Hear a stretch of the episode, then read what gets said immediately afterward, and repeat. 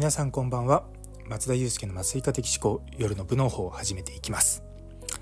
昨日ですねあの池早さんの SNS のマーケティングのサロンですねに入ったってお話ししたらですね早速あのゆっくり救急医先生が入りますって言ってあの入って中で結構活発なあの投稿されていました。なかなかねこう医療系のアカウントって伸ばしづらいって言い方変なんですけれどもまあ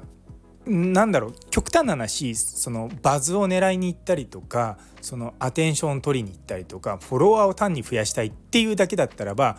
まあ極端な話ねいくらか方法があるわけですよ。あの例えばコロナのワクチンの話をするとかあとは、まあ、とんでもない医療のことを言うとかでもそれって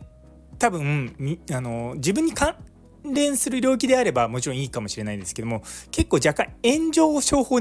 に近いところはあるんですね。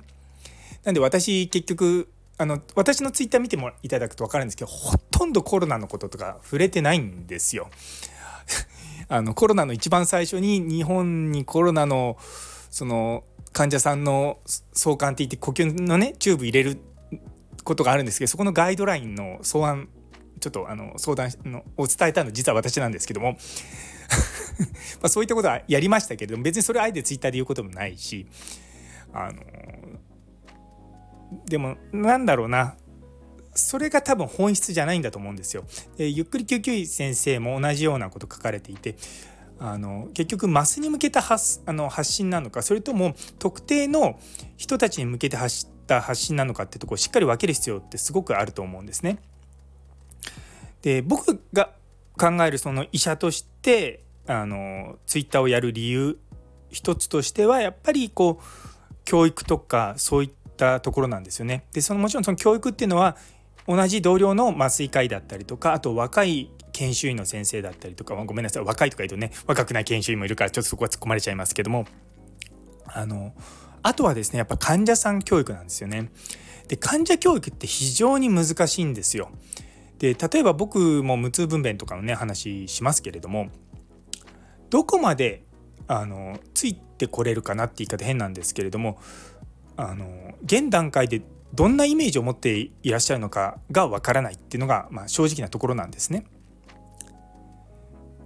あのもう痛くなって楽に生まれ埋めるっていうふうに思ってる方がもう大半だと思うんですけどもそれは実はあの患者さんだけじゃなくて医療者もそうなんですが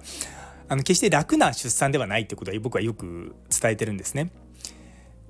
でじゃあ一般の人からの意見をこう求めるってことをし始めるとあの何て言うかその発信の軸がぶれてくるんですよ。なんで今僕があのまあ本本赤っていうその僕のね松田祐介って名前のアカウントでやってる方のフォロワーが4,000人ちょっとなんですけれどもまだその医療者ってでツイッターやってる人って多分45万人いるんですよ。あの別に医者だけじゃなくて看護師とか薬剤師とかその辺りも含めて考えた場合っていうのはそもそも医者がね日本で32万人いるわけなので、まあ、どんなにマックスで医者のフォロワーを集めても30万人ぐらいしかいかないわけですよ。でそのうちじゃあ何パーセントがそのツイッターをやってるかっていうと日本だとツイッターが大体4,000万人ぐらいやってるってことなんでまあ単純になんだろう1億2,000万人するとまあ3人か4人に1人というふうに考えればまあ医者でツイッターをやってるって言ったらまあ多くてまあ8万人ぐらいじゃないですかね。ってことはでそのうちのじゃあ何割が自分をフォローするか特に私の場合麻酔科っていうちょっと特殊な診療あの領域なのでそうなってくるととかねいろいろ考えるわけですよ。でちなみに麻酔科学会で僕は今軸が麻酔科と産婦人科の先生あたりをこうターゲットにしていることが多いんですけどもそもそも麻酔科学会が1万3,000人ぐらいで産婦人科学会はもうちょっとそれより多い。でそこからツイッターのさっきのねあの比率で考えていくと、まあ、今の4,000人っていう数は決して悪くはない数字なんですね。でそうなってくるとじゃあ次どこに行くかっていった時にそこからいきなりマスに行くのかあのいや一般の方に行くのかそれとももうちょっと医療者の方を揉んでから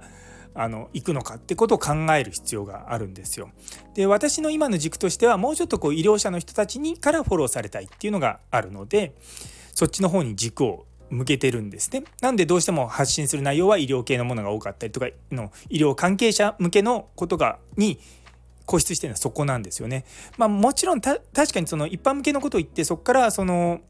ね、フォロワーをまず増やしてから伝えたいことを伝えるっていうのもまあ一つの方法かもしれないけれどもどっちにしようかっていうのが僕自身迷ってるところです。いやなんかあのゆっくり救急医先生がその池早さんに直接こう質問されていたんです、まあ、それに対して池早さんがどんな返事するのかなって多分それって僕も同じような、あのー、ことがあるのでちょっと楽しみにしてます。まそれがですね結構あのサロンとか、まあ、あの Discord っていうツール使ってやってるんですけどもやっぱりこう他の人がやなんか受けてるコンサルテーションとかを見れるっていうのがやっぱり最大の価値なんですよね。だから自分自身が1対1で受けるコンサルテーションもちろんの大事なんですけどもそうじゃなく他の人の様子を見るっていうことってすごく学びが多いんですね。でいろんな段階の人がいてで僕からするとあまだまだあのなんていうか、まあ、駆け出しなのかなって思うような人からやっぱすごいベテランまでいるわけですよ。でやっぱそういったいろんな人たちを見るっていうこともまた勉強にはなるしそれを見て自分の例えば Twitter のアカウントを改善したりとかそういったことしていくといや伸びるんじゃないかなと思うんですよね。あの僕のね Twitter 今フォローされてる方特にあの松田祐介の本ねツイッターフォローされてる方ご気づきかもしれないんですけども今めちゃめちゃこうインプレッション狙いに行ってるんですね。でここのところえっ、ー、と一昨日ぐらいまで7日間のインプレッションが19万とか20万ぐらいだったのが今36万ぐらいまで伸びてるんですね7日間で。でそれはやっぱりこうこうした方がいいんじゃないかとかいう風なのを考えていろいろと試行錯誤しながらやってるんですよ。で今までそこまでやってなかったって言い方変ですけどもそういうのしっかりやっていなかったところもあってあこうするとちゃんと伸びるんだなっていうのがちょっと自分の体感としてこう身についたんですよね。で今回その、まあ、池早さんのそのサロンに入っていや僕本当に良かったなと思うのがこれがまた8月いっぱいで終わりですってもう終わりが見えてるものだからそこを自分自身のゴールとしてやっていこうっていう気になれるんですよね。だからそういったのがですねあの多分今後あの逆にねそのオンラインサロンっていうと毎月毎月ずっと払っていくみたいなのがイメージですけど今回のこれはまた新しい形だなと思ってさすが池早さんだなというふうに思っております。あのまだですねまだ入れると思うんですよね。迷ってる方いらっしゃったらあの迷うぐらいだったら、ま、5000円ですのであの入る価値は僕は絶対あると思います。あのちなみに私に何もマージン入ってきませんのであのその辺はあのあしからずというか、まあ、何でもねいいです。というところで ね、最後まで聞いてくださってありがとうございます。3連休も最後で、まあ、またまた明日からですね普通に仕事なんですよ。